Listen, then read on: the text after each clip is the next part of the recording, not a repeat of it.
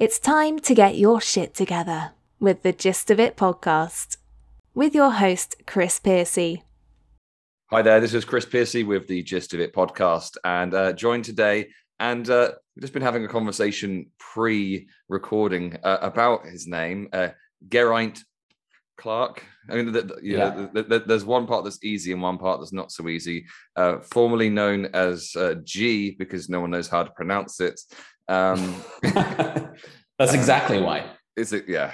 As discussed, it's not a it's not a rap name. It's not a something you've told people to call you. It's just like I remember meeting you um, at uh, the, the, session, which is a magic convention for those who are not uh, familiar. 2014, I think it was, and like I don't know how to say his name. I don't. And like I, it was a 50-50 on what I was going to say. It's like, yeah, G. Because I knew that everyone else called you it. So yeah, and I think everyone else has fell into the same boat. It's a nice get out of jail free card. Um, you, you know, like you just said, a lot of people think that I call myself G. They think that it's a cool name that I've given myself. But, you know, I work with a lot of Americans. So it's a very strange name to them. They would never have heard it from a newsreader or a cyclist that's in the country. How so, do they say it then? Yeah, I mean, they think I'm French. They say Geraint, which, you know, I, I've only corrected them once. Half the time I just let them, I'm like, oh, yeah, that's the, that's it. That's correct. That's correct. I'm from Toulouse. Um, yeah. yeah. So um, the reason I've got you on, um, yeah, apart from being a, a, friend who like we just randomly reconnected on Instagram, I was like, we should have a chat. Um, myself and G um, uh, f- found a love of Stoicism, Stoic philosophy, at around about the same time in life, um, and I think that it had a pretty profound impact on the both of us. So I think we'll be diving into uh, some chat about that um, in at some point throughout it. You know, I have I have no plans. I I never do with any of these things. Um, well, I formerly knew you as a as a magician, but you had a, a bit of a strange way of finding yourself into a magic career, and then you've are you how how involved with magic are you now at the moment? Uh, yeah, I mean, I'd say very involved. Um, it is my career at the moment. I don't necessarily perform. I am the CEO of ellusionist.com. Um, so I guess that go, that goes into a very uh, full on interesting story that maybe people would kind of seek some some kind of uh, solace in is when you are in a company such as that everything you do is under a microscope. Everything you do is under scrutiny. And i found myself in a position where um, everything i did right nobody said a thing about and everything that i did wrong everyone had an opinion about Oh. And it, it was often, I guess, like you see it now, like like the Twitter mob, isn't it? I don't know if you're mm. kind of familiar with that, but this like faceless keyboard warrior, anonymous screen name on a forum where yep. they invent um, they invent a reason behind your actions and they say it with so much conviction that everyone else believes it and um, yeah, I just found myself, you know, I wrote like a statement about it um, on social media. I, I just found myself coming away from that online aspect. I'm still very much involved. I still create tricks. I still work with artists. Um, and I guess even more so now my career's developed, you know, more as like the head of a team, uh, managing these incredible creators and videographers. Um, more than it ha- has been in the public eye. But I made a decision um, long ago that I would rather a hundred, I'd rather zero percent of the praise and zero percent of the criticism than a hundred percent of the praise and fifty percent of the criticism. You know, I, I, I, I can't stress to you, I guess, how much more freeing it is to not be uh, not live your life by the opinions of people that you don't know. So, and, and that's that, you know, something I got a lot of opinions about, but maybe listeners don't know this so much. With magic is a very competitive niche. It's a lot of creative people, a lot of egos. It's really you know, bitchy. inject- It is, yeah. Are we allowed to say that? Are we allowed to say that on this podcast? You can say whatever the It is. fuck you want. Oh, fuck yes. Right. Okay. So so magic is is bitchy, and I, I I've had time to like ruminate on this. Mm. Um, I think it's to do with in creative endeavors such as magic, people inject a piece of themselves into their work, so that anything that goes wrong or right about that, they take as personal praise or personal attacks. Yeah. So you, you have to you, have to balance people's egos and I used to enjoy getting involved with the fights and, and slamming people and but yeah. I, you know I've grown up over the years and and now I just find it really abhorrent. Yeah, I mean, I, I I really stepped away from the magic community about I'm going to say around about five years ago. Not that I don't like magic, or but I, I found that the community was so uh, vitriolic. You know, they had these. You, you had some people. I mean, there's still a bunch of magicians who I respect as performers and as people, and I still chat with them but the the magic forums the magic facebook groups that kind of community and, and i guess this applies to any kind of community of that nature where it is creative but there is just so much just mudslinging and it's you know and Yeah, I, I think it comes down. Like I said this to a friend. Like, do you know any plumber that is friends with five thousand plumbers on Facebook? and and the answer is no. And it, and with magic, you're you're friends with all of your competition, all of them. So Yeah. I think that's where it goes wrong. Is that you're in such close competition for either releasing a effect or for getting a gig in London, for doing a corporate event or for nailing a TV show with Netflix. You're up against so many talented people that it becomes very, very toxic. Yeah, I think that the like you said that the- word ego is uh, a massive, massive thing. Um, like for example, I saw I saw uh, on Instagram yesterday that one of my good friends who I kind of lost contact with a bit, uh, James Brown, who you know well. Um, Yeah. I saw that he he was back out performing because he's uh, he's not been performing for a while, and he was kind of historically someone if someone was going to inquire about a magician locally they'd inquire with me and with him you know it was Yeah. kind of like direct competition um and i was absolutely just delighted to see him back out performing again because you know he's just all round top guy like super nice guy really really talented performer and you kind of go yes that's the sort of for me that's the sort of magician i want to be out there that's the sort of person Yeah. i want to be performing and showing magic because there are so many bad magicians out there doing such shit that you know Yeah. they're just going to be tearing the opinion of magic down whereas i know that someone like james is going to be building it up so it's that kind of I remember getting a phone ego. call.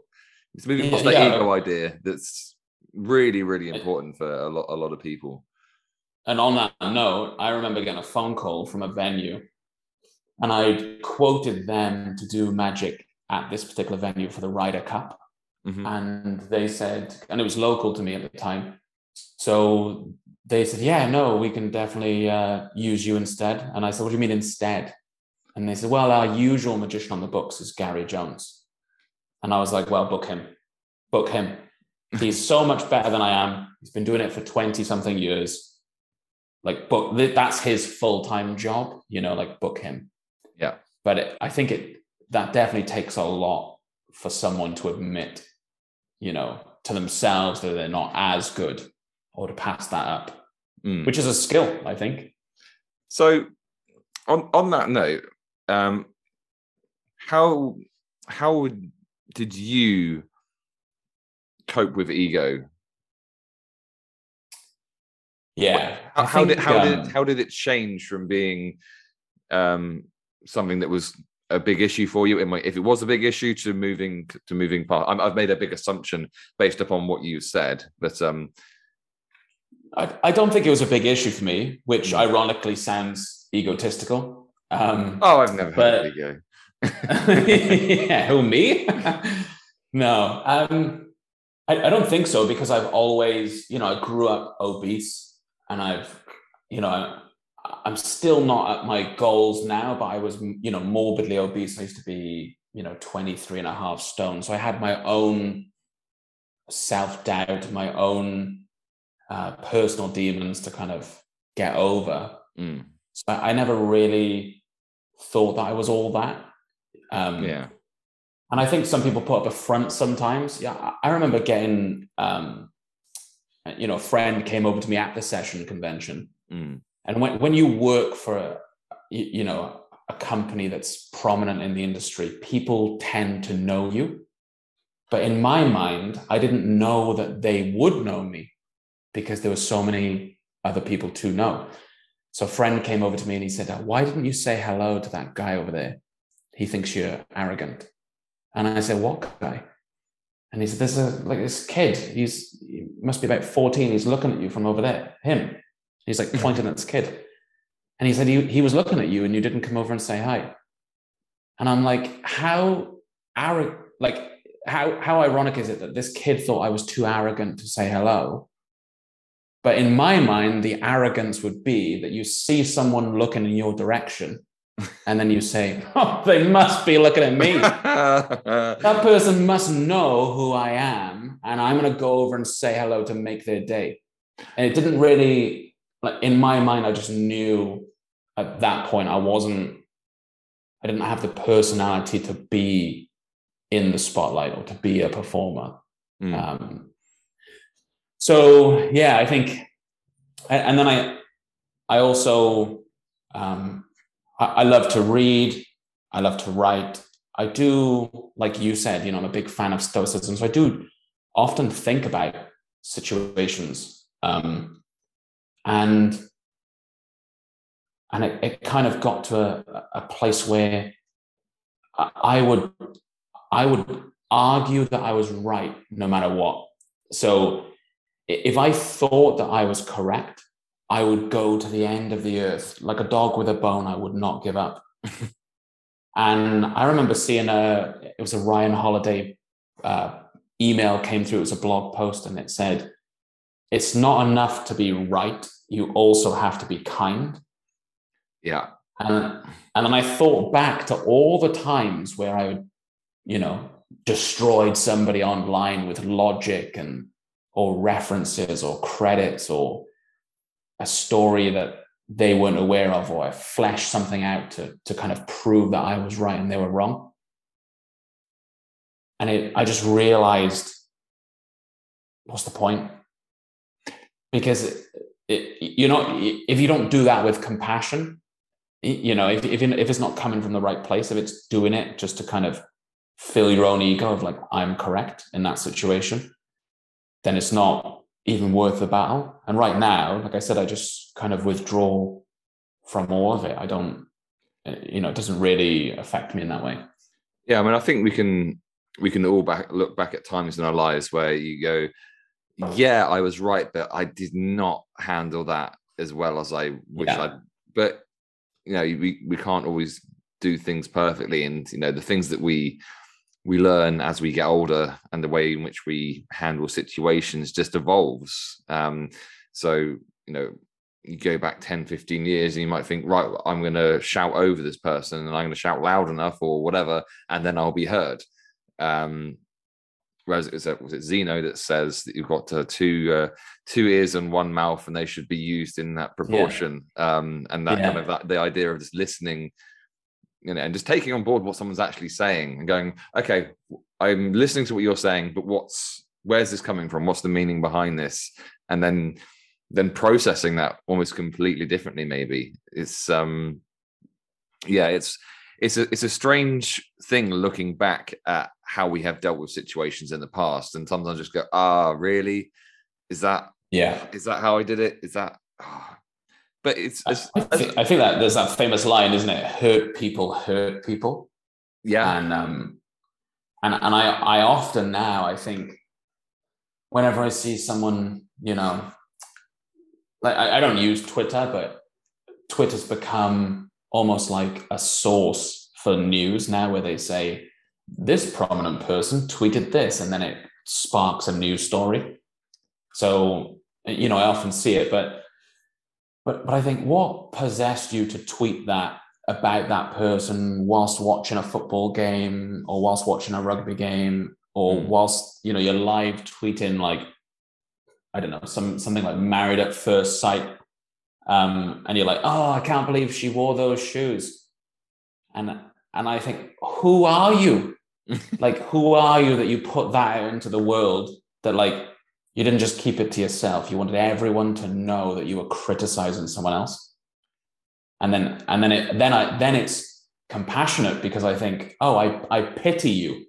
You must be really sad about your life to be jabbing other people publicly. Yeah i mean the, the sort of thing the, the line that goes through my head is who hurt you? You know yeah. when, when you see stuff like that it's yeah. like like what happened to you to make you to make you think that you have to do that and yeah because I, I, just look at stuff like that. I mean, I, I, I'm I'm not an active Twitter user either, but I see the sort of I know exactly the sort of thing you're talking about, and I just think, why have you like literally wasted your energy on that? Yeah, like we got ever you know the the stoic idea of you know memento mori, remember that you're going to die one day. Um, we've got a limited amount of time on the planet, and you decide to you know each day you've got to decide how you want to spend that day, that minute, that hour, that whatever. And you still got people deciding that they're going to go, you know what? I'm going to get involved in an argument about fuck all for no reason. Yeah. Let's go. I told my neighbor if that cat shits on my lawn again, I'm going to smear it in her face. And I and I tagged her in on Facebook. And I, I think, you know, to me, like right now, this this Ukraine thing is kind of really poignant, really topical. Like you just said, memento mori. Like I've spoken to so many people about the situation before I knew anything about it myself. So I didn't, I don't really watch the news. So I'd heard, you know, second or third hand from people, hey, this is happening right now. And um, almost every single one of them said, well, you know, we could all be gone tomorrow. Putin could you know, press the nuclear button mm. and it's game over for all of us. And then they went straight back to their lives. They went straight back to like, you know, checking themselves safe in the snowstorm or the winds that have stormed Dennis or whatever it is. But like, it's really, it's comical. Like, it's quite comical. Yeah, it's um, people say these sort of things, but at no level other than a surface level does it register with them in any way it's just like well yeah you only live uh, you only live once but i'm still going to do this stuff it's a complete waste of time you know it's um yeah it's, it's like well which is it you know are you going to take on board what you're actually saying to yourself or are you um you're going to keep doing the farcical stuff that gets you nowhere do you struggle with that so like I find myself, even though I'm a big fan of Stoicism, I do find myself reminding myself, checking myself, uh, calling myself a hypocrite whenever I allow someone's opinion to affect me. Does that? Do you ever go back yourself and think, "Oh, I need to kind of reread this"? Yeah, I'm. I'm definitely not a perfect Stoic, um, as they say. Um, well, no one says, but uh, you know, you know what I mean by that, at least. Uh, but do you want me to say it? So then someone has said it. That that would help. Yeah. yeah. So yeah, you're not a perfect stoic. No, I'm not. I really, I really am not. Um, I'm very good at letting not letting people's other people's opinions affect me. So I've been through so much in the last couple of years, at least, that it just it very much is war off a duck's back. Um, yeah. So that that that side of it, I'm quite good at. Um, the part I'm str- I struggle with most at the moment is acceptance, just because I've got this ongoing back thing, which may get better, may not get better. And it's this kind of, well, and I haven't found anything suitable to read about it, something proper to digest. We go, accept something that may or not be the thing that you have to accept or not. So I don't want to accept it if it's not the thing I have to accept. And because it feels like then you're letting go of hope and you want to keep hold of hope because without hope, what have you got? Right. So yeah, that that's the kind of the bit that I that I kind of seesaw on. Um, but yeah, I, I think that there's um what did I call it before? Self-development signaling. There's a lot of that that goes on where you just go yeah i'm doing this. It's like okay if it's for you then why are you telling everyone? Um, yeah. That's why I, I never put my name on donations ever. Like eh, for any charity donation i do i never put my name on it. Even if it's for a friend's gofundme mm. or a, a birthday thing i ne- because i i don't ever want to be doing it for the praise from them or the or you know publicly. And there's been a, a couple of instances where i've um you know denied my involvement in something. And and it's benefited a friend and they're like oh my god this just happened to me. And i'm like wow it's crazy. Well why I, why I, I mean like if i mean I, I i get it but then i don't get it if you're almost being directly asked about it is I mean, what what's the worst that could happen if you did receive praise for that? Uh, it's I just find I find it quite um well gross. I'm trying not to say fucking gross, but we can swear on this now. But like, we can. Whenever I see a video of like, hey, you know, here's a video. It's got four million views of this guy helping the homeless. Oh, those are. And it and then oh, you know hey i just donated and then people share it again. This is like social media gripes that i've got but people share it like i just donated 50 pound to liam's wheelchair fund. And, and then my question is who is that for? Like who is that for? So um I, I don't know. I'm a, I'm a massive i'm not really spiritual but i'm a massive believer in karma. I don't know if you are. Um depends on your definition of it, but uh... yeah, I, I, guess my life is very, very lucky, very what I say, very fortunate, and um, I always find, well, especially in, in, university, you know, like when you, I was studying in uni, and and every now and again I'd be completely broke for like a night out or something, and I would I would and again, I'm not spiritual, but it would be the universe coming back to me and saying, you know, hey, you did this nice thing for somebody else. Here you go. So whenever it would happen, I'd be broke, and my friends would say, "Do you want to come out on a night out?" Uh, I don't really have any money. Mm. And then one of my friends would say, "Oh, you gave me a hundred quid last month, and I, I haven't paid it back. So here you go." And then I would have money. Or my dad, he would say, "Oh, hey, um, you know that website you helped me build? I've you know got it up and running, and I did a little uh, Saturday extra shift today, and here you go, and he would drop some money down. So it would always be, you know, I, I would do nice things and forget that I've done them, and don't collect praise for them, and they would always come back to me. And I don't do the nice things just to get things in return, but it would it would just kind of work that way you know that that I would do something and then it, something good would happen to me. So I I kind of had this uh,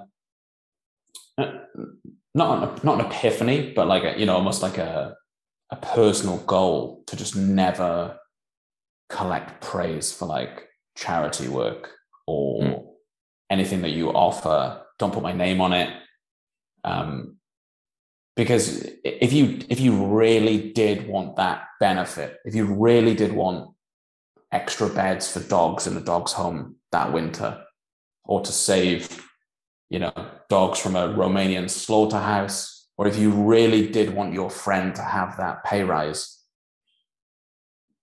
then how it came to be makes no difference. Yeah. You know? I, so I yeah. Get, i get what you're saying yeah. Maybe, I, maybe it's me. Maybe it's just me. But there is some method to that madness. Well, I, I think that's.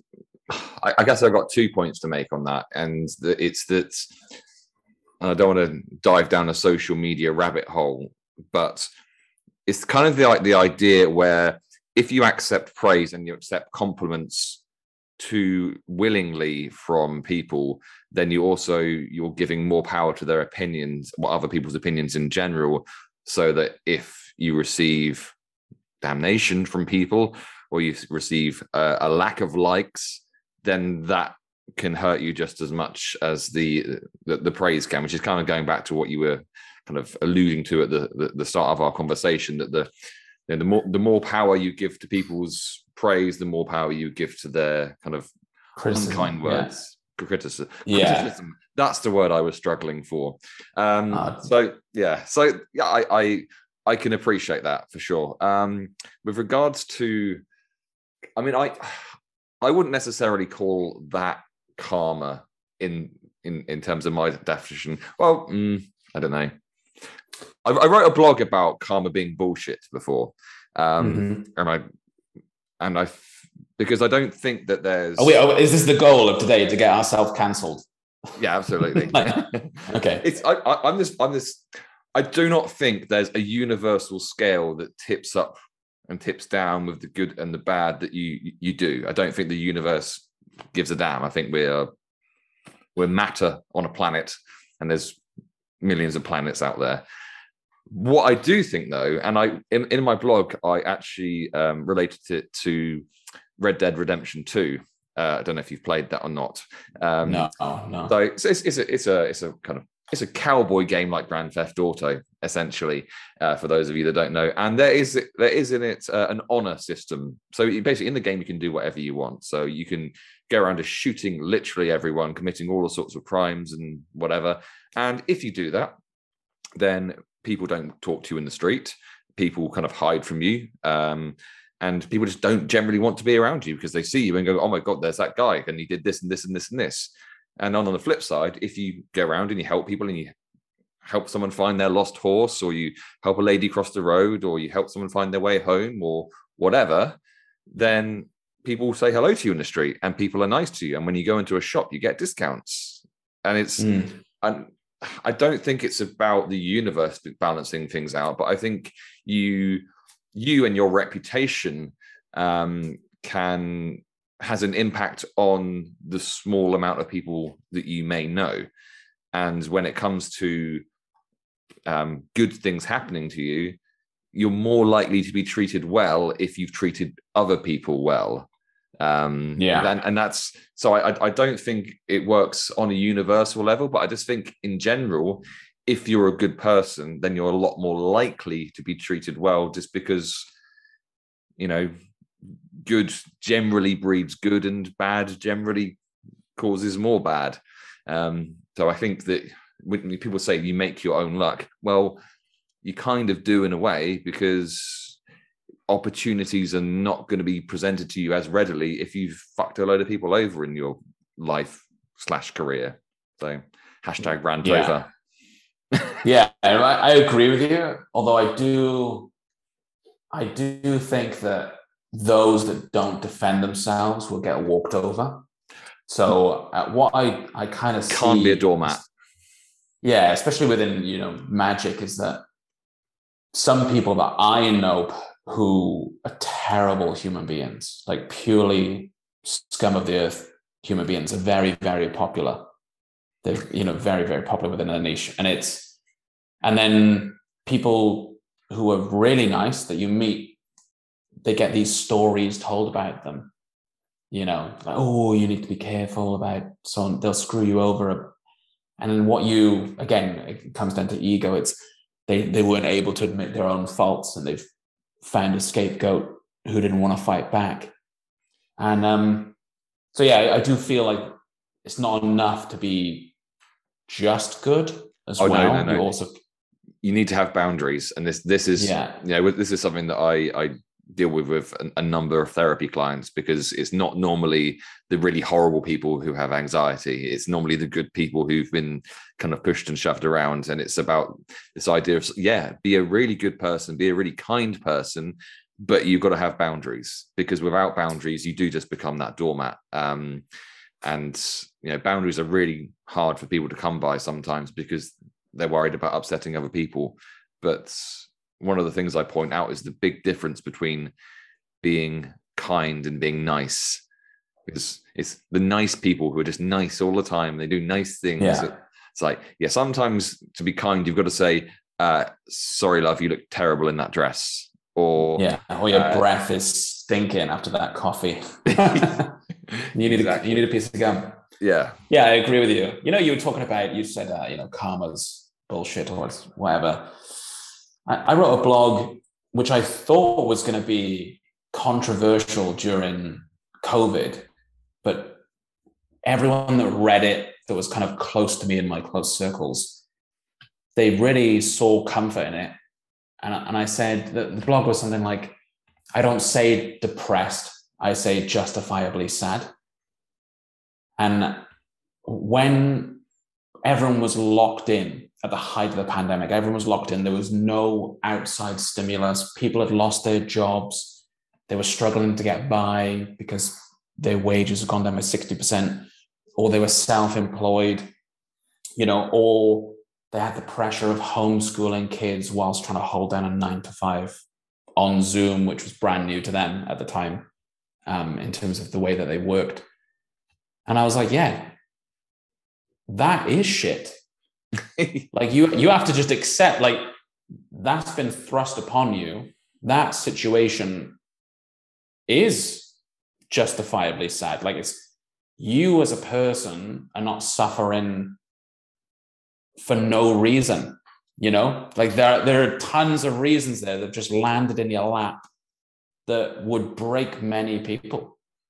So it's okay. I kind of had to like remind them, like, you know, you don't have to submit and just say, okay, now I'm, you know, now I'm depressed and this is the way it is. I'm like, no, that that you feel that way because of these factors. Like, I, I don't know. It's it, it gave a lot of comfort to people because I, I often think, you know, I, I'm a big listener to certain podcasts like science podcasts and things. It, it's one guy called Andrew Huberman. He has a podcast called Huberman Lab, and one of the episodes was was on feelings and the placebo effect and that kind of loop within your brain. And and I could see, you know, like the impact that that would have that the pandemic kind of had on everyone. Mm. So do do you how did you approach that, I guess, with your clients? Like what did what were the major things that they were suffering with at the time? So there was, I, I think that the, the biggest thing that I, I kind of, you know, pandemic, no pandemic, whatever. One of the biggest things that it's important for people to remember uh, is that we're human, and as Yeah. such, you know, like if you like look at if you look at your, your cat during the pandemic, like it just went okay. So I'm going to sleep here for a while for about 16 hours.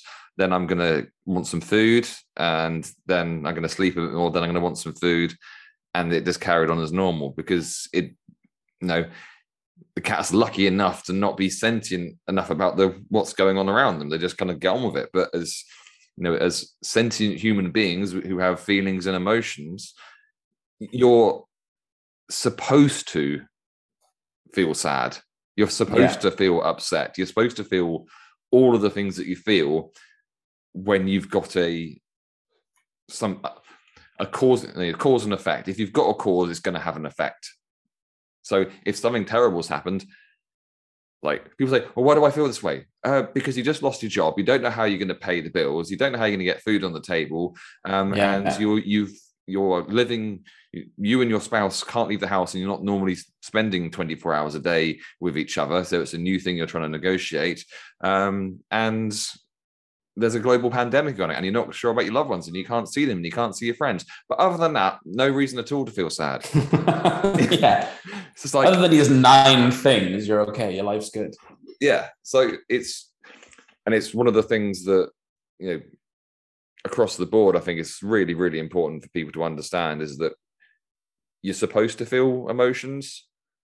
I mean sometimes we don't want to. Sometimes we just want to kind of switch that do a, a little switch in the head and like nope turn them off. It's like no no no. They're there. They're there to be processed. They're not there to be crushed down with you know drugs or alcohol or whatever. They because they will come out one way or another. Um you can't run from yeah. them. Have you ever struggled with addiction of any kind? Uh, yeah i have. Going this is going back a long long while now. Um i i wouldn't say i was ever an alcoholic but um i drank a lot. Um Mhm. and bigger addiction I had was uh, fruit machines. Weirdly enough, wow really? The little put a pound in? Put a pound in, lose it, put another pound in, lose it, and Yeah. it was this was going back. leave with nothing and watch the next guy put one pound in and win it all exactly Yeah. correct. Yeah, it Yeah. was um, it was a form of. then This is like it was the the worst time of my life. So this is going back to when I was 18, 19. So this is well we're getting into the weeds now yeah, 18 or 19 years ago. So yeah yeah, it was a time of depression, suicidal thoughts, and self harm. Um, that's that's where my life was. So it was, um, it was a weird thing where it was better than self harming. like, 'cause, like it was this kind of idea of like, right, I'm going to stand here and I've got some pound coins, and well, I'm going to be here in this zone, and I'm fully invested in what I'm doing right now, and this is better than sitting at the bar thinking about killing myself and this is better than sitting at home thinking about killing myself um so it was that was kind of what drove it but obviously it was really expensive um got me into a, a bit of debt. Not a huge amount because you know you, you'd be going someone to get into a lot of debt just on fruit machines but um yeah, it was a, it was a very unhealthy time of my life uh and um yeah. What, what, what about yourself? Have you had addiction issues before? Uh, well, I mean, I've never really drank a lot, and I've never had any drugs, and I think it's because, uh, you know, if I can't say no to cheesecake, then how am I going to cope with cocaine? You know, like, like, like I, I, I knew, I, I kind of knew that you know, if I opened a bar of dairy milk and I had to finish the entire thing, that I would, I would not fare well with drugs. So I've abstained. I'm lucky enough to be, you know, away from all of that, and then losing weight. Um, like one of the things that they tell you if you're going on a night out, they tell you to drink like spirits, like just straight shots because it's way less sugar. So I got into just drinking straight whiskey with some ice, and and that was like a diet choice, but it also slows you down. It's more of a sipping thing, you know. You it has extra proof, so you know for your friends, you know, five pints, one shot really is kind of like it, it has the strength. If you if you follow them pint for pint or shot for shot with whiskey, it's going to be a dangerous night out. So yeah, I was uh, kind of lucky in that way. That really slowed me down. But I, yeah, I'd probably say food. You know, definitely food. I was. I'm trying to work out what my trigger was. You know, like what made me do that. Cheesecake's I don't know, what- delicious Yeah, yeah, and dairy milk, jelly pop, and candies, delicious. yeah, I think it, it just kind of, um, I guess maybe as a as a teenager, just eating unhealthy and school packed lunches and everything was chocolate and that sugar was tricking your dopamine sensors into thinking, oh, this is great. yeah Um, Well, I, um, I remember a previous episode, one, one of the most popular episodes this, uh, of the podcast so far was one with a Anissa. This was going back, I think it's episode six, memory serves correct. And she said she struggled with um, anorexia and Mm. kind, of, kind of like the opposites, I guess. But she said that the she was had been bullied and there was one thing that she knew she could control was her eating. Right. So you could just go, right, what can I control? So I can control this. And if I control this, then I can feel better about myself. Right. So I'm not gonna, I'm not gonna eat more than this, or I'm only gonna, only gonna eat this. So it can be that just in reverse. Like, so I'm unhappy about this. What can I do? Well, what makes me unhappy? These these things make me happy. What makes me happy? Oh, this food here. When I eat this, it tastes nice and it feels good. So I'm gonna do this. And it, Yeah. I mean, I think sometimes people look for really complicated reasons, like.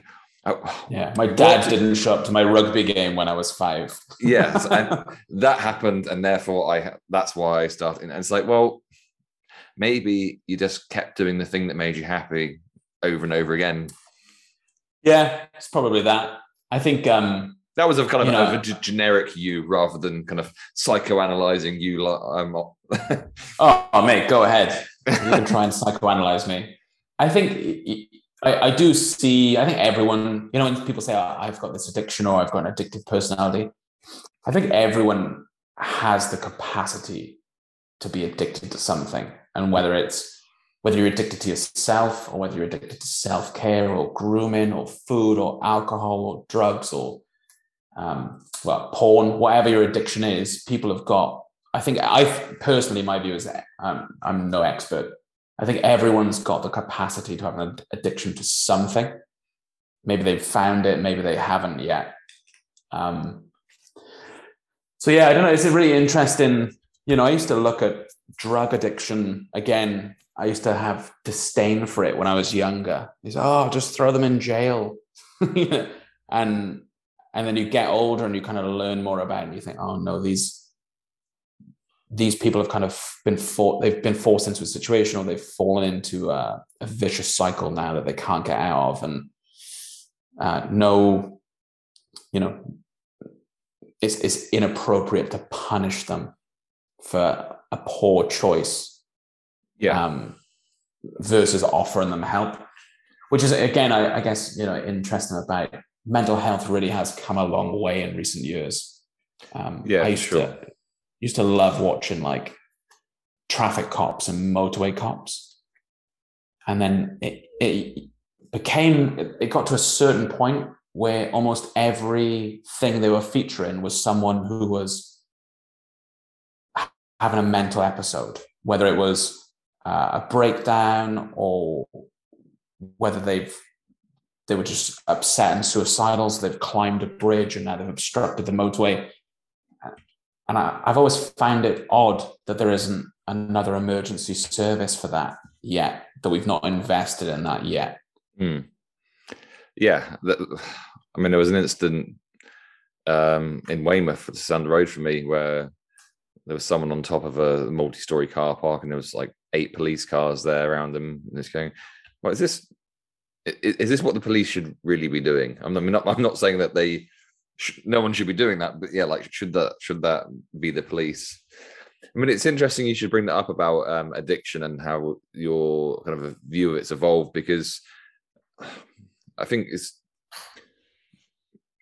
with a lot of things, addiction mainly, whether it's addiction to smoking, addiction to heroin or cocaine or gambling, whatever is, if it was a simple conscious choice just to go i'm not going to do that anymore then everyone would have stopped but it's not.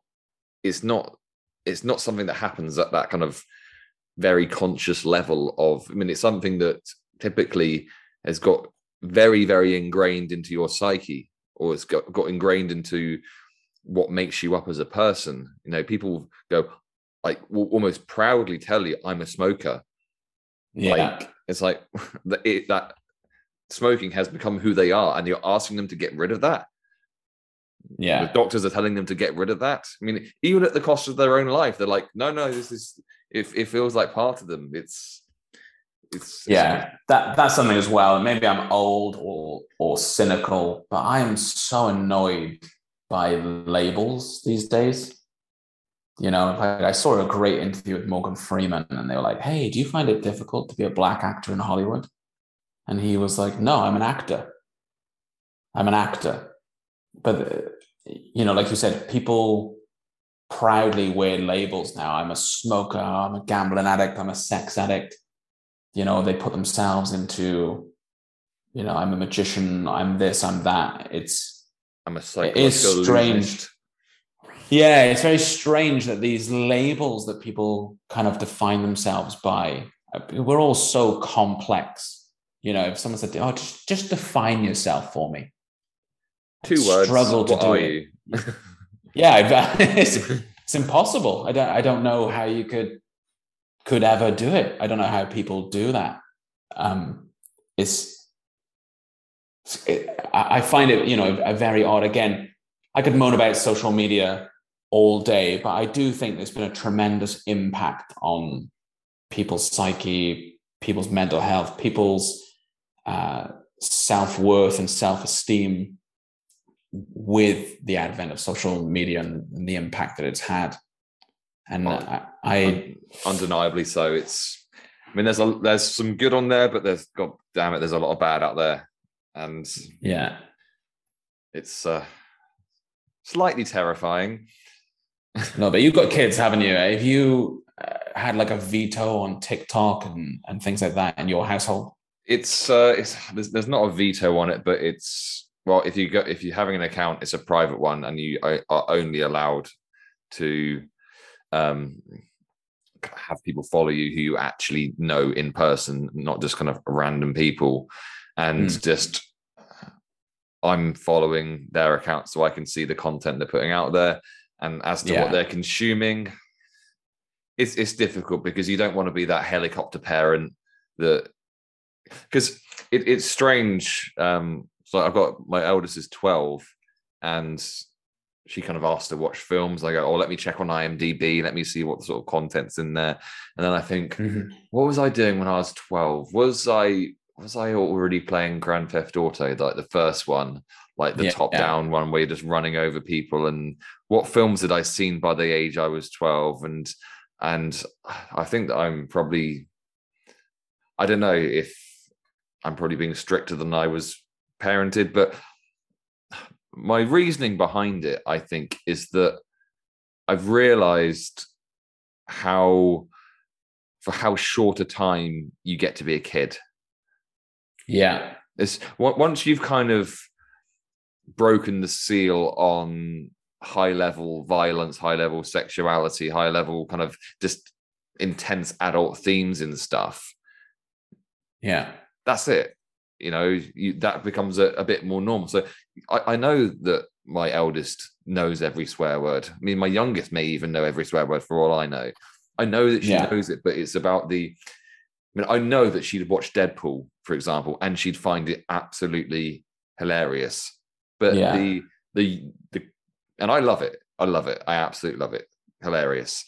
I but the just normalization of all of that stuff, all of that content is not something that I want her to be using. I mean, I don't like she could probably watch it and it might be fine and it might not change anything. But you know, like I said, once you've opened the door, a slit, it's like, well, you let me watch this, so now, and, and then what's the argument? So, but yeah, social media, it's a, it's a tough one.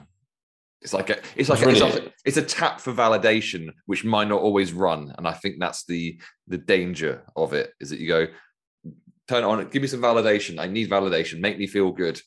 And the danger is that it does make you feel good. Um, did, did, did you grow up with like really stern parents?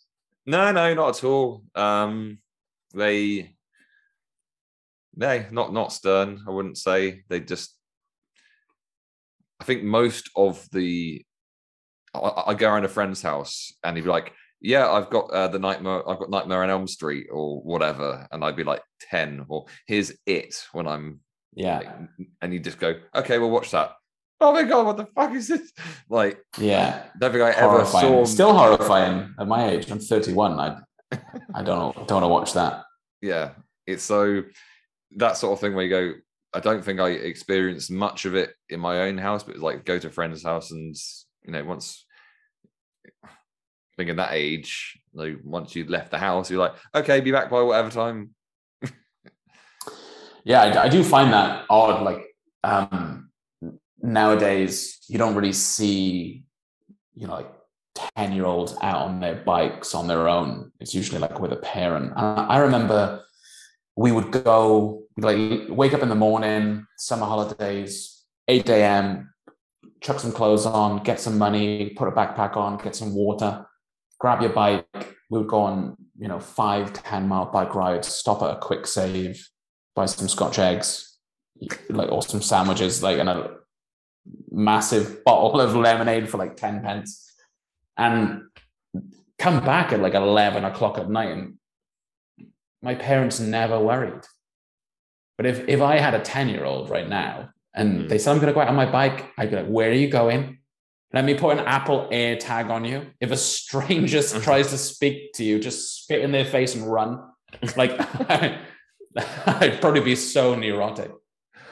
Yeah i mean i'm i don't want to go too dark on this at all but i i appreciate it's like entirely different. But then you had situations in 70s 80s 60s 50s where children would just go missing and then they were never seen again and all of a sudden it's the Moors murders or something like that. So there was this kind of lax parenting but it was let's say it wasn't perhaps without its consequences.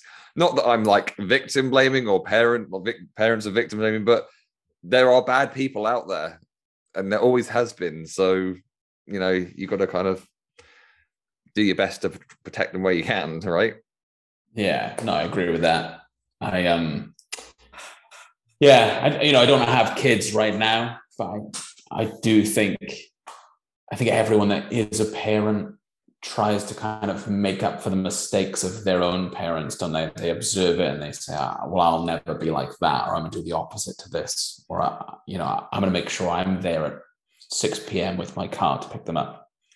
Yeah i think people like either become exactly like their parents or they strive to be the opposite of um i think i'm trying to i'm probably in the middle like you go Yeah, I liked this bit.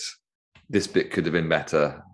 Um, because you know, like and th- yeah, one of the other things is that I think people need to learn, and I have mentioned this on the podcast before, but you know, with regards to how you were brought up and with regards to how people, how friends respond in situations, is that most people are just doing the best they can with the limited resources that they have.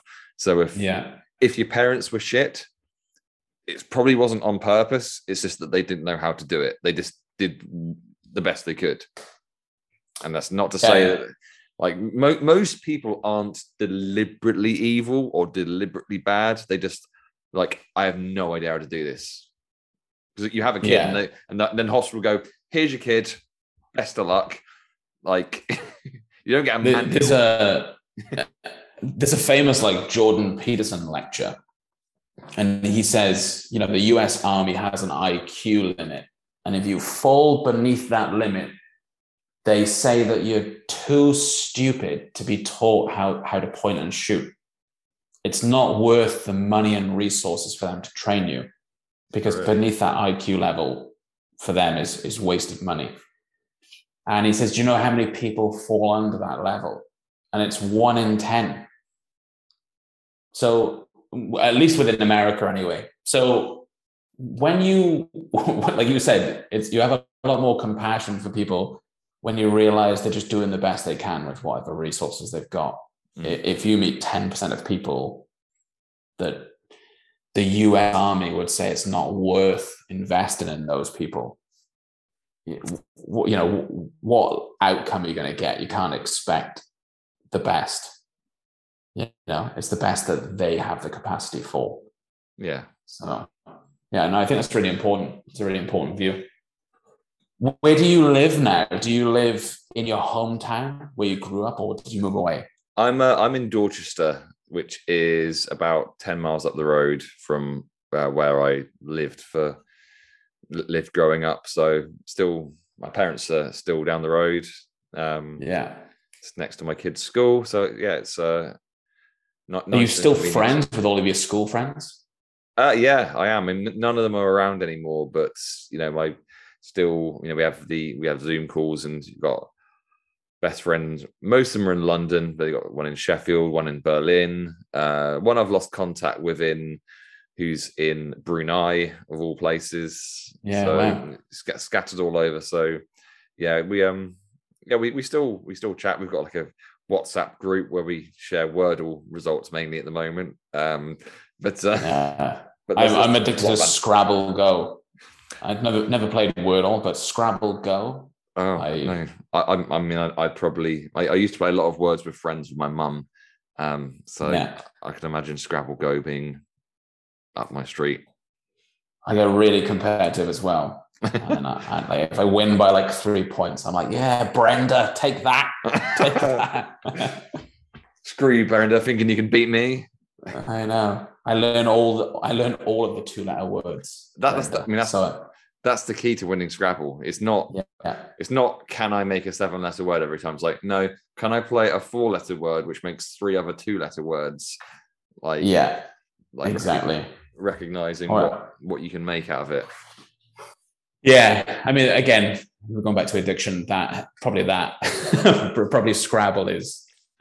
Okay, so I don't think either of us are qualified in addiction, but um, when does something you just really enjoy doing become an addiction? Do you reckon? I think when your legs go dead on the toilet because you've been playing it for so long. Sat, you That's sat the- that's- there, you've finished up, you should have wiped Yeah. ages ago, and you just sat there for half an hour, still pounding it to Brenda. That came out wrong. Um, yeah. God. Wow. yeah, Let's just confirm for the listeners that is Scrabble we're talking about. that is definitely Scrabble we're talking about. Uh, I don't even know Yeah. who Brenda is. She's a loser, Chris. That's all you need to know. Four games in, she lost every single one. No, Oh. um, I think, yeah, I, I, I don't know. I, I guess when you choose to do that thing over something else productive that's on your list, you know, if you if you're supposed to do the dishwasher or take out the recycling, but you choose to spend an hour and a half playing Scrabble, probably at that point, It is Yeah, this is just entirely like hypothetical. This situation, right? completely hypothetical. That's not my. That's not from my list right here now of tasks for today. Um, yeah, no, purely hypothetical. But I, yeah, I, I do. I do remember like deleting apps off my phone. This is something I, I guess that I kind of I found myself doing was when I worked in an office. I found myself being too productive. I'd put headphones in, I'd have a good playlist on, I'd have all my work done by two o'clock. But I couldn't leave till 5:30. I was a prisoner. So I found myself just drinking buckets of green tea and going to the toilet more often and doing a round or a, a level of Candy Crush. Yeah. And then going back just to waste time.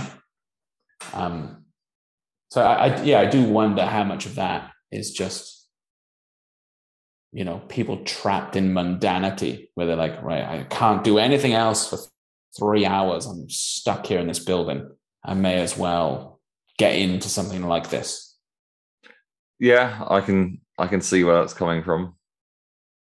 For sure. but that's uh, probably uh, you know another reason why i'd never work in an office is i, I had my headphones on once just carrying on with my work and uh, someone came over to my desk waving at me hey hey hey and i pull my headphones out and i say yep and i said did you see what shoes louise was wearing today? She can barely walk in them and i'm like who, who cares? Who cares? But that that was like a i thought wow like how much do you hate your job that that's the most exciting bit of your day How much you hate yourself to give a fuck what Louise shoes is uh, like what her shoes are. i know and i still don't know what those shoes were but i do remember leaving shortly after that. Um, Maybe like they were huge clown shoes and they were like they were really worth seeing and you missed out. yeah I- so there's this one point during the pandemic where i came home and like you said i've been living with my girlfriend full time all day. She knows everything that i'm doing. I know everything that she's doing from waking up to going to bed and i remember going to tesco's and i you know saw this old lady struggling and because of covid nobody was going near her so I said, do you want me to grab that for you? And she said, oh, yes, please. And I got it down. And she said, oh, yeah, thank you so much. Uh, very sweet of you. That's You're nicer than my own grandson. And then I left and I thought, what? That's a, first off, that's a very low bar, you know, being able to like grab something from up higher just, just because I was taller. But I remember coming home and telling her the story. She said, what happened to you today? And I went, oh, well, I was in Tesco's. And as I was reciting the story, I realized how boring it was. and I thought, I thought, oh my God, this is all that's happened in my day. Like, this is the only thing that's happened in my day is that I reached up high for someone else. I was taller like, than someone. yeah, I just happened to be taller than someone in a shop. And um and, and, it reminded me I was in this I was in an office and I I had a, a teapot, like a glass teapot with an, an infuser and loose leaf uh sencha green tea. And I would just basically make a teapot. Goddamn hipster.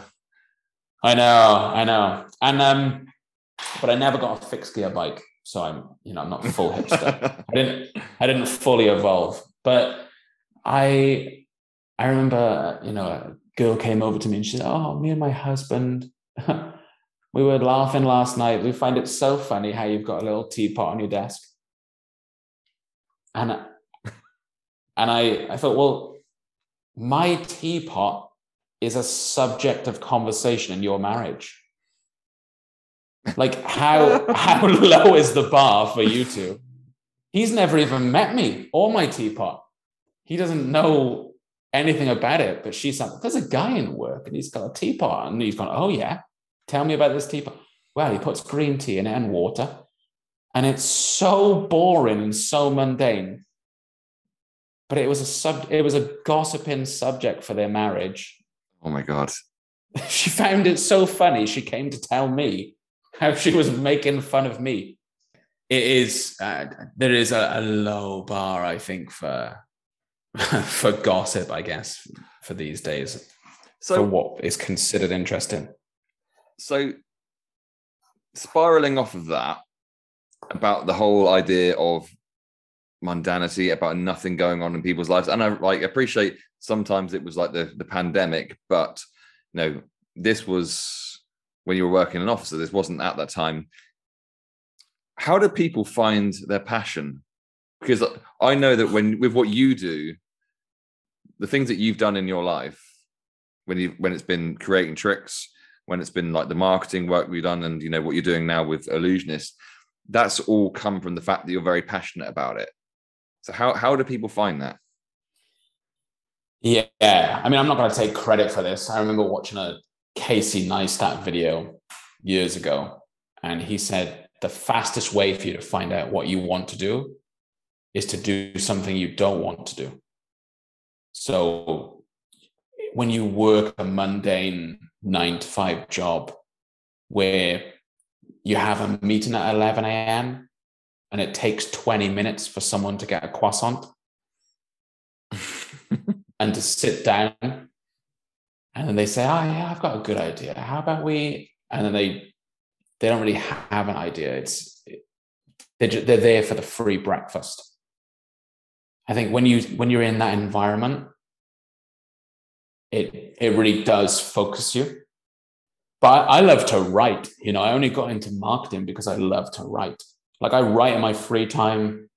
Um, I write on weekends. I I love to write. I, I can definitely express myself more writing it down than I can speaking.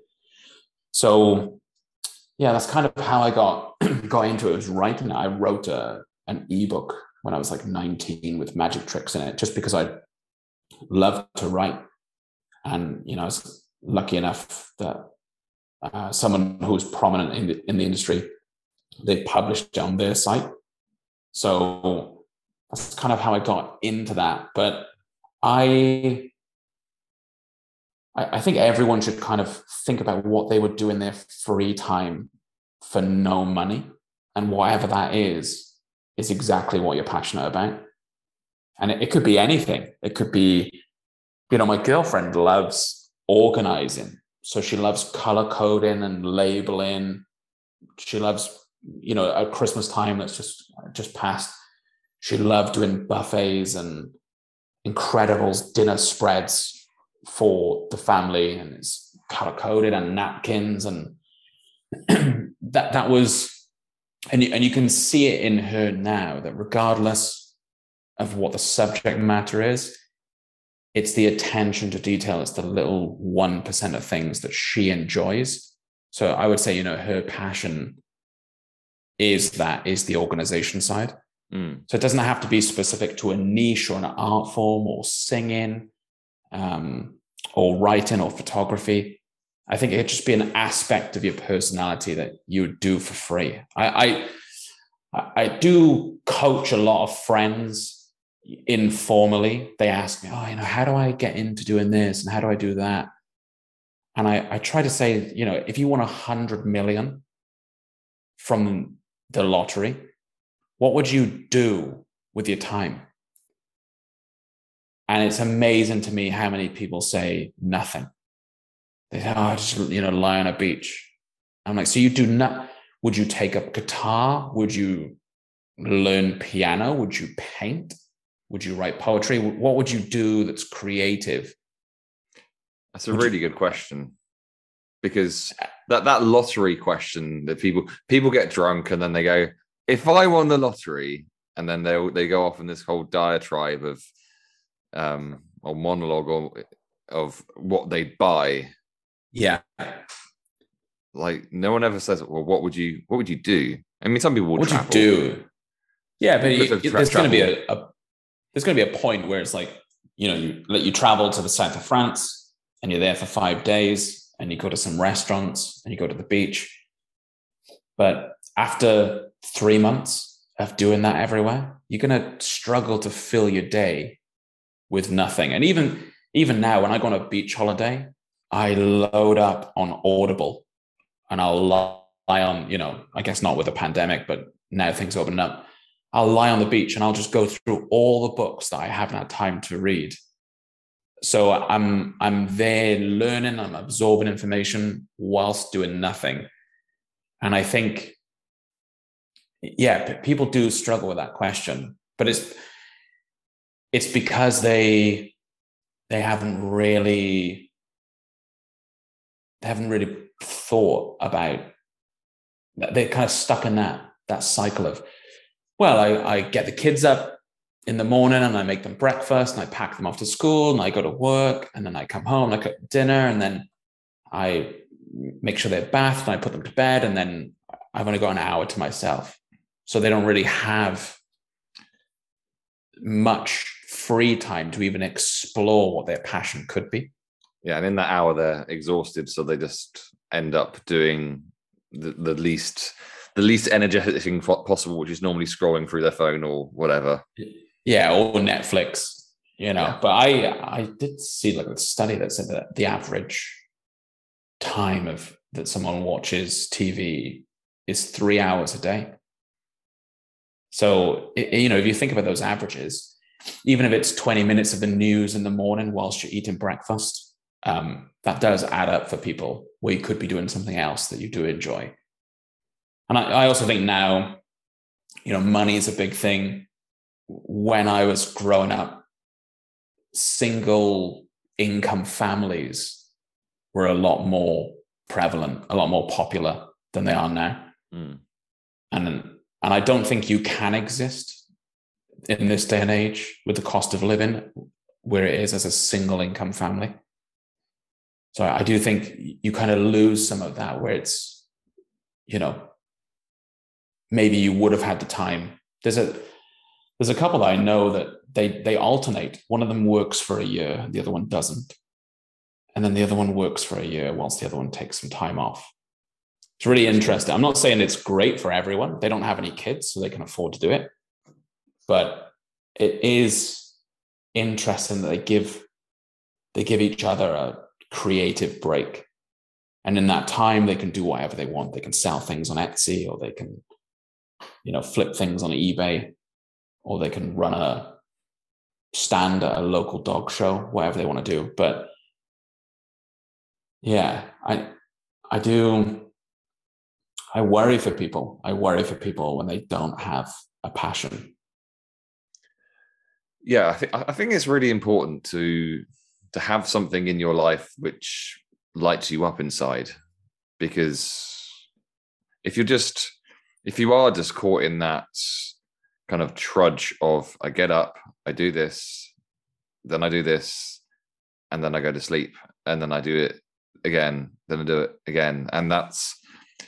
But it's it's this kind of idea of this kind of people get in the head of this is how things have been, so this is how they will always be, and it's not actually Yeah. true. It it I, will sometimes I, I take think as well. This to- is go on.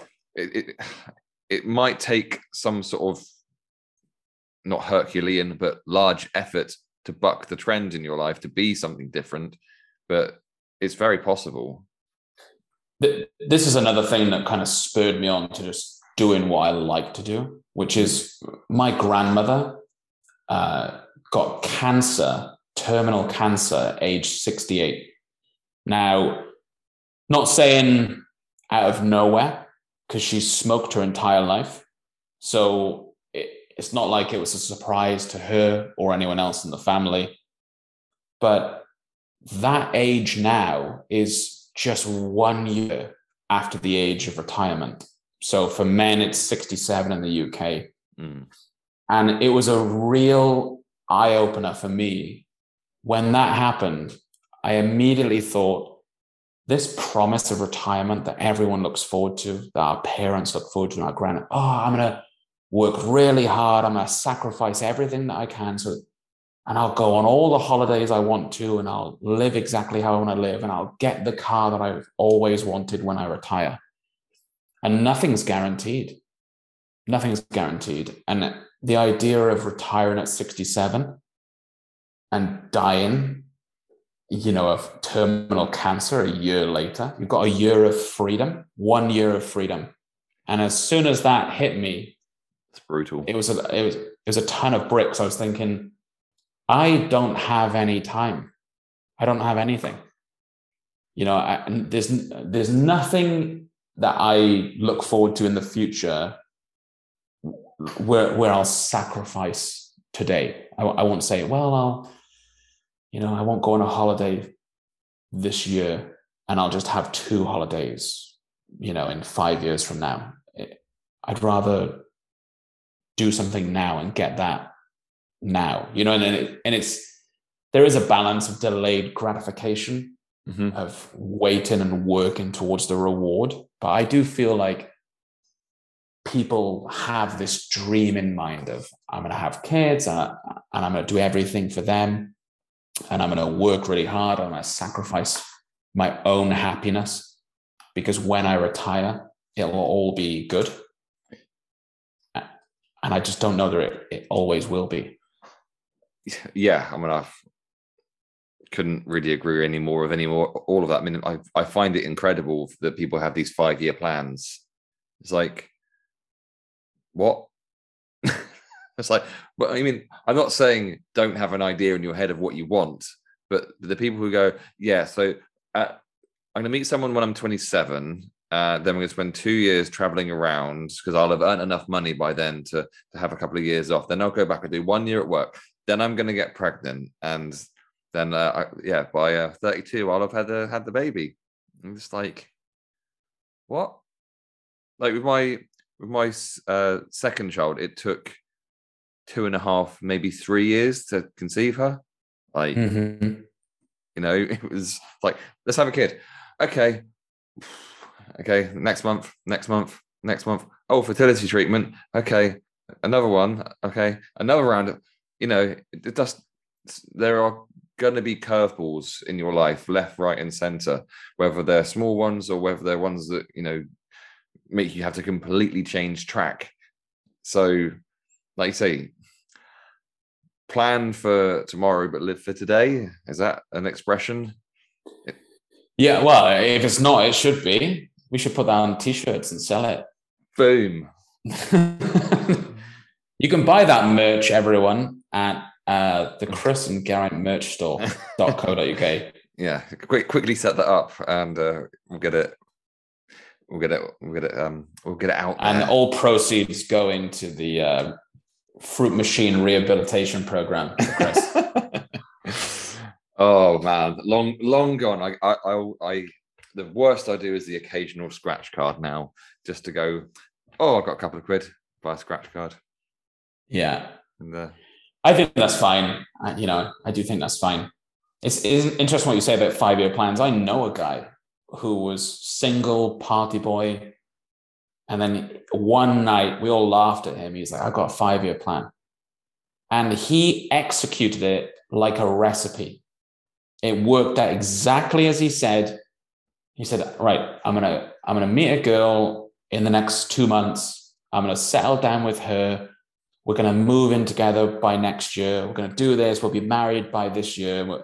You know, he gave the exact year and then then we'll do this we'll have a kid and then we'll move into a bigger house and we'll do this. And it, he executed it exactly like he said. That's the first one i've ever heard of. Yeah. Well that's why it stands out because i've never known anyone to do the exact same. Plot twist. He's the unhappiest man in the world and the only reason he executed it so well was just to yeah. prove the point to you guys well, and that and that that's interesting that you say that, like about reaching goals, isn't it? It's like what what are you if you've ticked all the boxes of life, you've met somebody that you love, you've you know got married, you've got a house together, you've had kids together. Where do you go from there?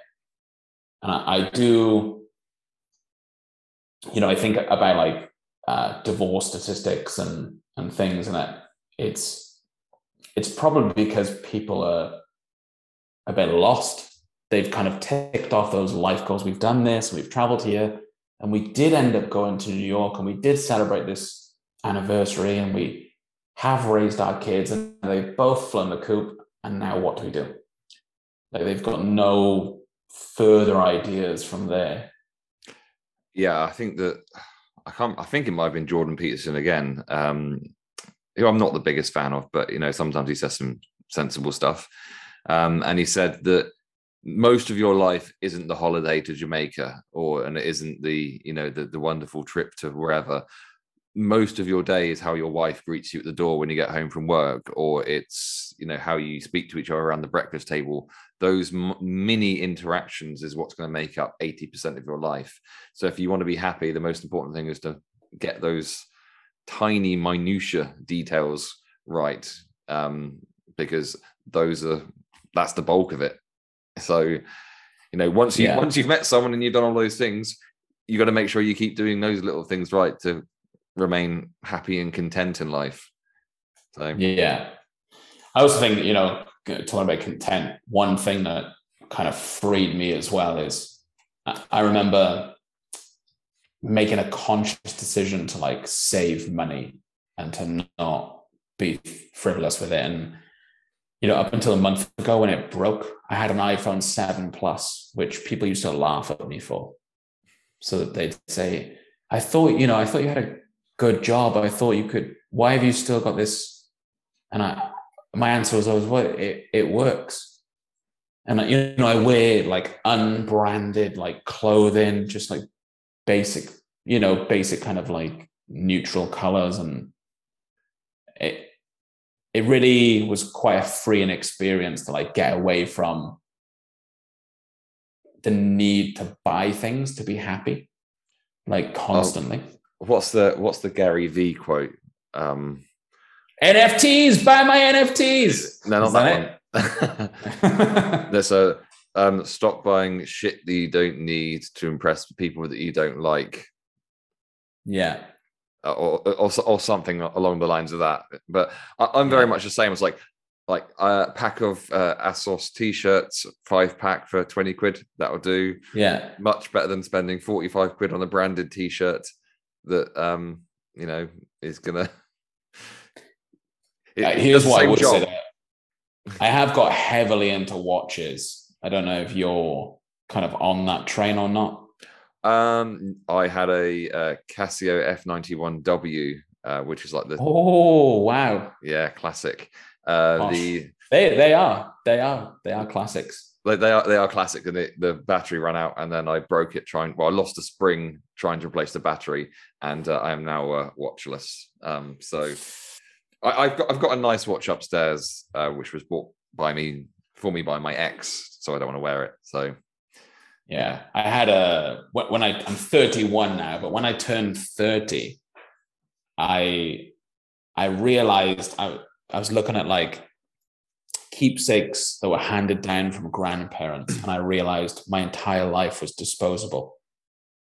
And it's you know IKEA furniture and Sainsbury's, you know, mugs and things, and and generationally, two generations ago, it would be, oh, keep those glasses nice so we can hand them down to the kids and grandkids, or you've got your your good cutlery.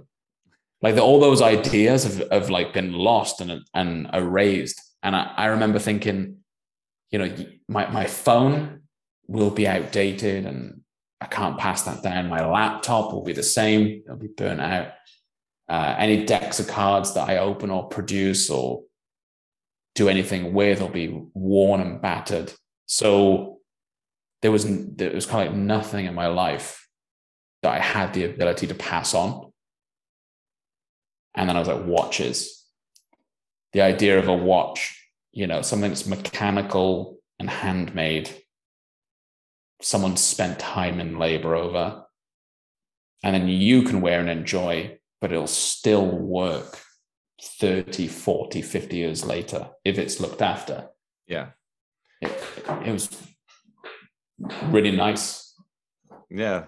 When do you have anything like that? Do you have anything sentimental you're going to pass down to your kids? Um just my knowledge uh just and your nfts I'm at nfts buy them. Um, yeah. I no, I, I, I honestly have, I have nothing. Uh, like Whitney Houston, um, that was her song, wasn't it? Not because she's dead. Um, I, I don't know. I, you I, made that, one, that went over my head. Yeah, she, I swear she has a song called "I Have Nothing." Um, no, I, I no, I don't. Nothing at all. Wow. Just well, just PlayStation Four. Um, yeah, Red Dead Redemption 2. Red Dead Redemption 2. Um, they can play that in a few years. Um, no, I mean, I'm, I'm in a, a, new place and I've had to decorate the whole thing and revamp the whole place. So that maybe, but I don't think property counts in regards to what you're talking. Nothing sentimental. Um, you, you've got me thinking. I'll have to get something or other, because otherwise it yeah. will just be this uh, jacket I'm wearing or something like that. you have to get a, another Casio. And I do need to. Like like a goldfish, you can just pretend it was the same one. It's the same one. I mean, that's, oh, that's my Casio from when I was a child. Yeah, I think I think they're about thirty quid, so I reckon I could stretch to that at the moment. yeah, good. It's good to have one of those. I was going to ask you this as well because um, you know, like, like you said, you're kind of into that Stoic philosophy as well. But what is the best piece of advice you've ever been given? Oh, um, the the thing that flipped the switch in my head with regards to life um, when I was on my hypnotherapy, uh, what's it called? It was after I'd qualified, and you can keep keeping your skills brushed up. Um, continuous professional development, and that's the words I'm looking for. Um, there's one quote from my hypnotherapy tutor, and it's like floored me, which was um, do not spoil what you have by desiring what you have not. What you have now was once mm-hmm. among that which you desired. That I think it's Epictetus or Epicurus. Um, just that that was just like because I was at a, a, stage of life where I wasn't particularly happy. Um, and that was just like, well, hang on a minute, I've got all of this stuff I've got all of these things. I've got all of these connections with people. I've got all of these relationships with people, and like, know, I had a I had a suicide attempt when I was uh, twenty, and I remember being in the hospital beds um, after an overdose, and I kind of can take myself back to that moment and go, when I was in that moment now, no matter how bad everything is in my life at any given moment, I can look back at that moment and go, well, Chris back then would have snapped both my hands off for this right now. So no mm-hmm. matter how bad it's got, that's that's how bad it was. This is how far I've come. This is how much I've learned. This is how much better I can deal with things. This is how much more resilient I am. So that that one quote that just that this completely changed how I looked at life entirely. So that that would be that would be my go-to. And, and yours? well, how deep do you want to get? As deep as you can go. Okay, so I don't, I don't think I've ever really even spoken about this. Ooh, So when, when I was younger, an exclusive. yeah. So when, when I was younger, I used to uh, work in security. So I used to be a nightclub bouncer. And the reason I was chosen wasn't because I was aggressive, it was because I was 19 and I was in university and I was I knew all the people that were going out. So I, I had a much easier time to control people or to get them out of the club if they were being a bit too rowdy or smashing glasses or you know touching females inappropriately which kind of happened a lot and i could just go and have a conversation and they recognized me from within the university so they didn't want to live with that conflict for the rest of their lives. Anyway it became like uh, the subject of a tv show. And and in that i was very sarcastic um, and they film you for like three months. And after you've kind of had a cocaine fueled fight with somebody because you told them to finish their drink at 4 a.m. and they've spat on you and threatened to kill you and your family uh, because they want to finish the dregs of their pint. And then a camera's put on you. At, yeah, hey, what, what, you know, what would you think of that? And it, it was kind of a like a trap, you know. I was I was sarcastic and I was um, maybe a bit mean towards those people in in hindsight, but that those interactions they were distilled down to like three minutes of TV snippets on Channel Four, and uh, you know, as a joke, I was again I was obese and it was a just a dry joke. And um, they said, "Oh, hey, you know, how's the dating scene?" And I was single at the time, and I said, "Well, I've only been denied by one woman." It was a joke. It was literally just a joke. It's just being sarcastic about the fact that you know I was overweight with emo hair, um, and I remember there was a news story in the Sun newspaper where they'd quoted a source that didn't exist that I'd apparently slept with half the population of Newport, which which I did them. I googled it because I was so curious. I was like, well, first off, nowhere even close. You know, it's not like I'm a um, you know that kind of person. You're not Hugh Hefner. That kind of yeah, exactly. So like, but I, I remember googling it and I was like, that's like two hundred and fifty thousand people. you know, like I, it's not even possible. But I remember, you know, it went out and I became a bit of a laughing stock because people that didn't know me took it seriously. You know, they they thought I'd actually claimed to have done those things, or they didn't understand the the nature of reality TV, where they film you for three months and then you're on screen for three minutes.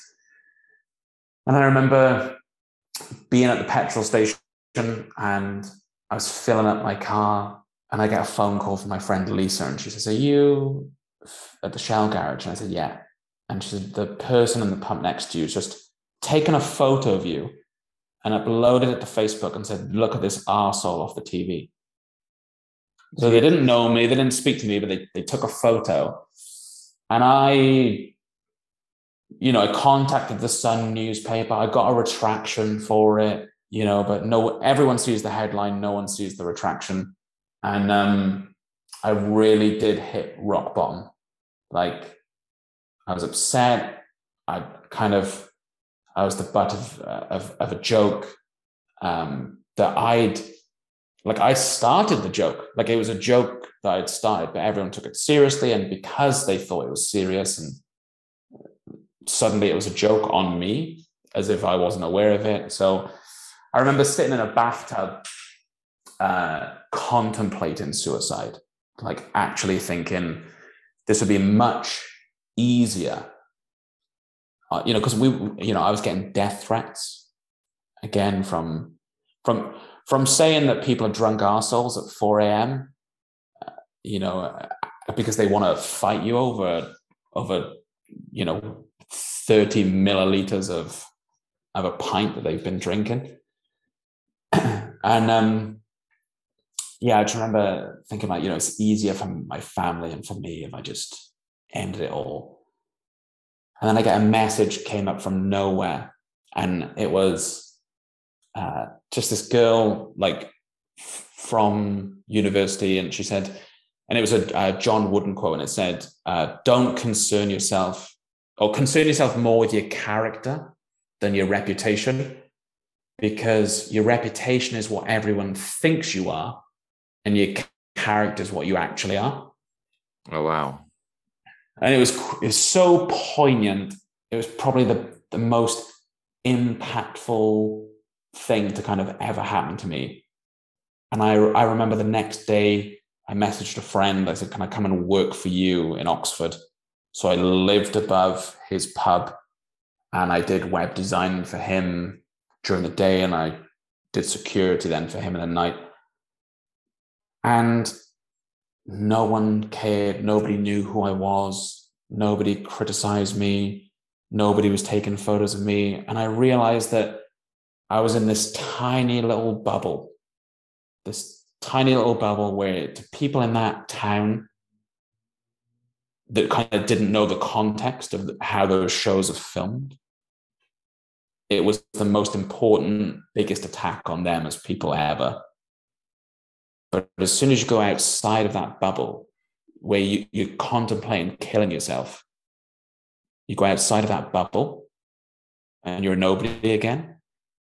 It was so reassuring to like step outside of that. So yeah, I mean, I I learned a lot from not only that piece of advice, which kind of triggered the move. You mm. know, like I I I think I'm a good person, and the people that knew me or that were close to me knew I was a good person. But I had in that moment, I had that reputation as not a good person or as you know or whatever it would be. So yeah, getting outside of that was really life changing. It really put things back into the balance for me. So, in terms of the advice, that would be, you know, probably the best. And, I, and I would say, you know, saved my life. I know people use that too much. It's a, a bit too much of a cliche. Oh, that literally saved my life. But yeah, I think getting getting out of that situation and really realizing that who you are, like deep down, is what's important and not,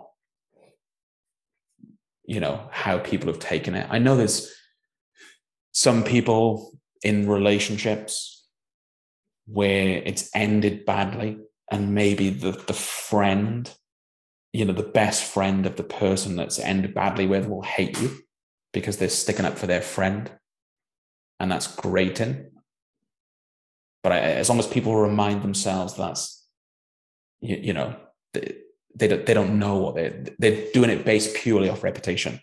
They're doing it based off what they've been told and not what's true. So yeah, quite a bit of a deep turn. I don't know. No, that's well, that's that's what we're here for. So I think that's a beautiful place to to end it.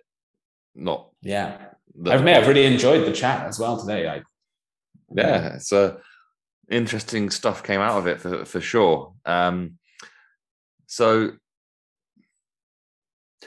one final question, and this may, may lead to a long answer, and it may not, but it's a direct spin off from what you've just said. Briefly, that's going to be my uh, my adverb for you there. Briefly, how do you stop caring what other people think about you? I would say self development. You know, if it affects you that much, then you there must be some element of truth to it. And if there is none, then you have to consider who is is actually judging that, who is who's criticizing you. Are they an incredible person? Are they well rounded? Are they self aware? Are they developing themselves? Or are they cunt? you know? yeah. And and and if that's the case, it's water off a duck's back. And if you can see, hey, do you know what? I didn't handle that situation correctly, and I've got some work to do, then you know, self-development is the answer.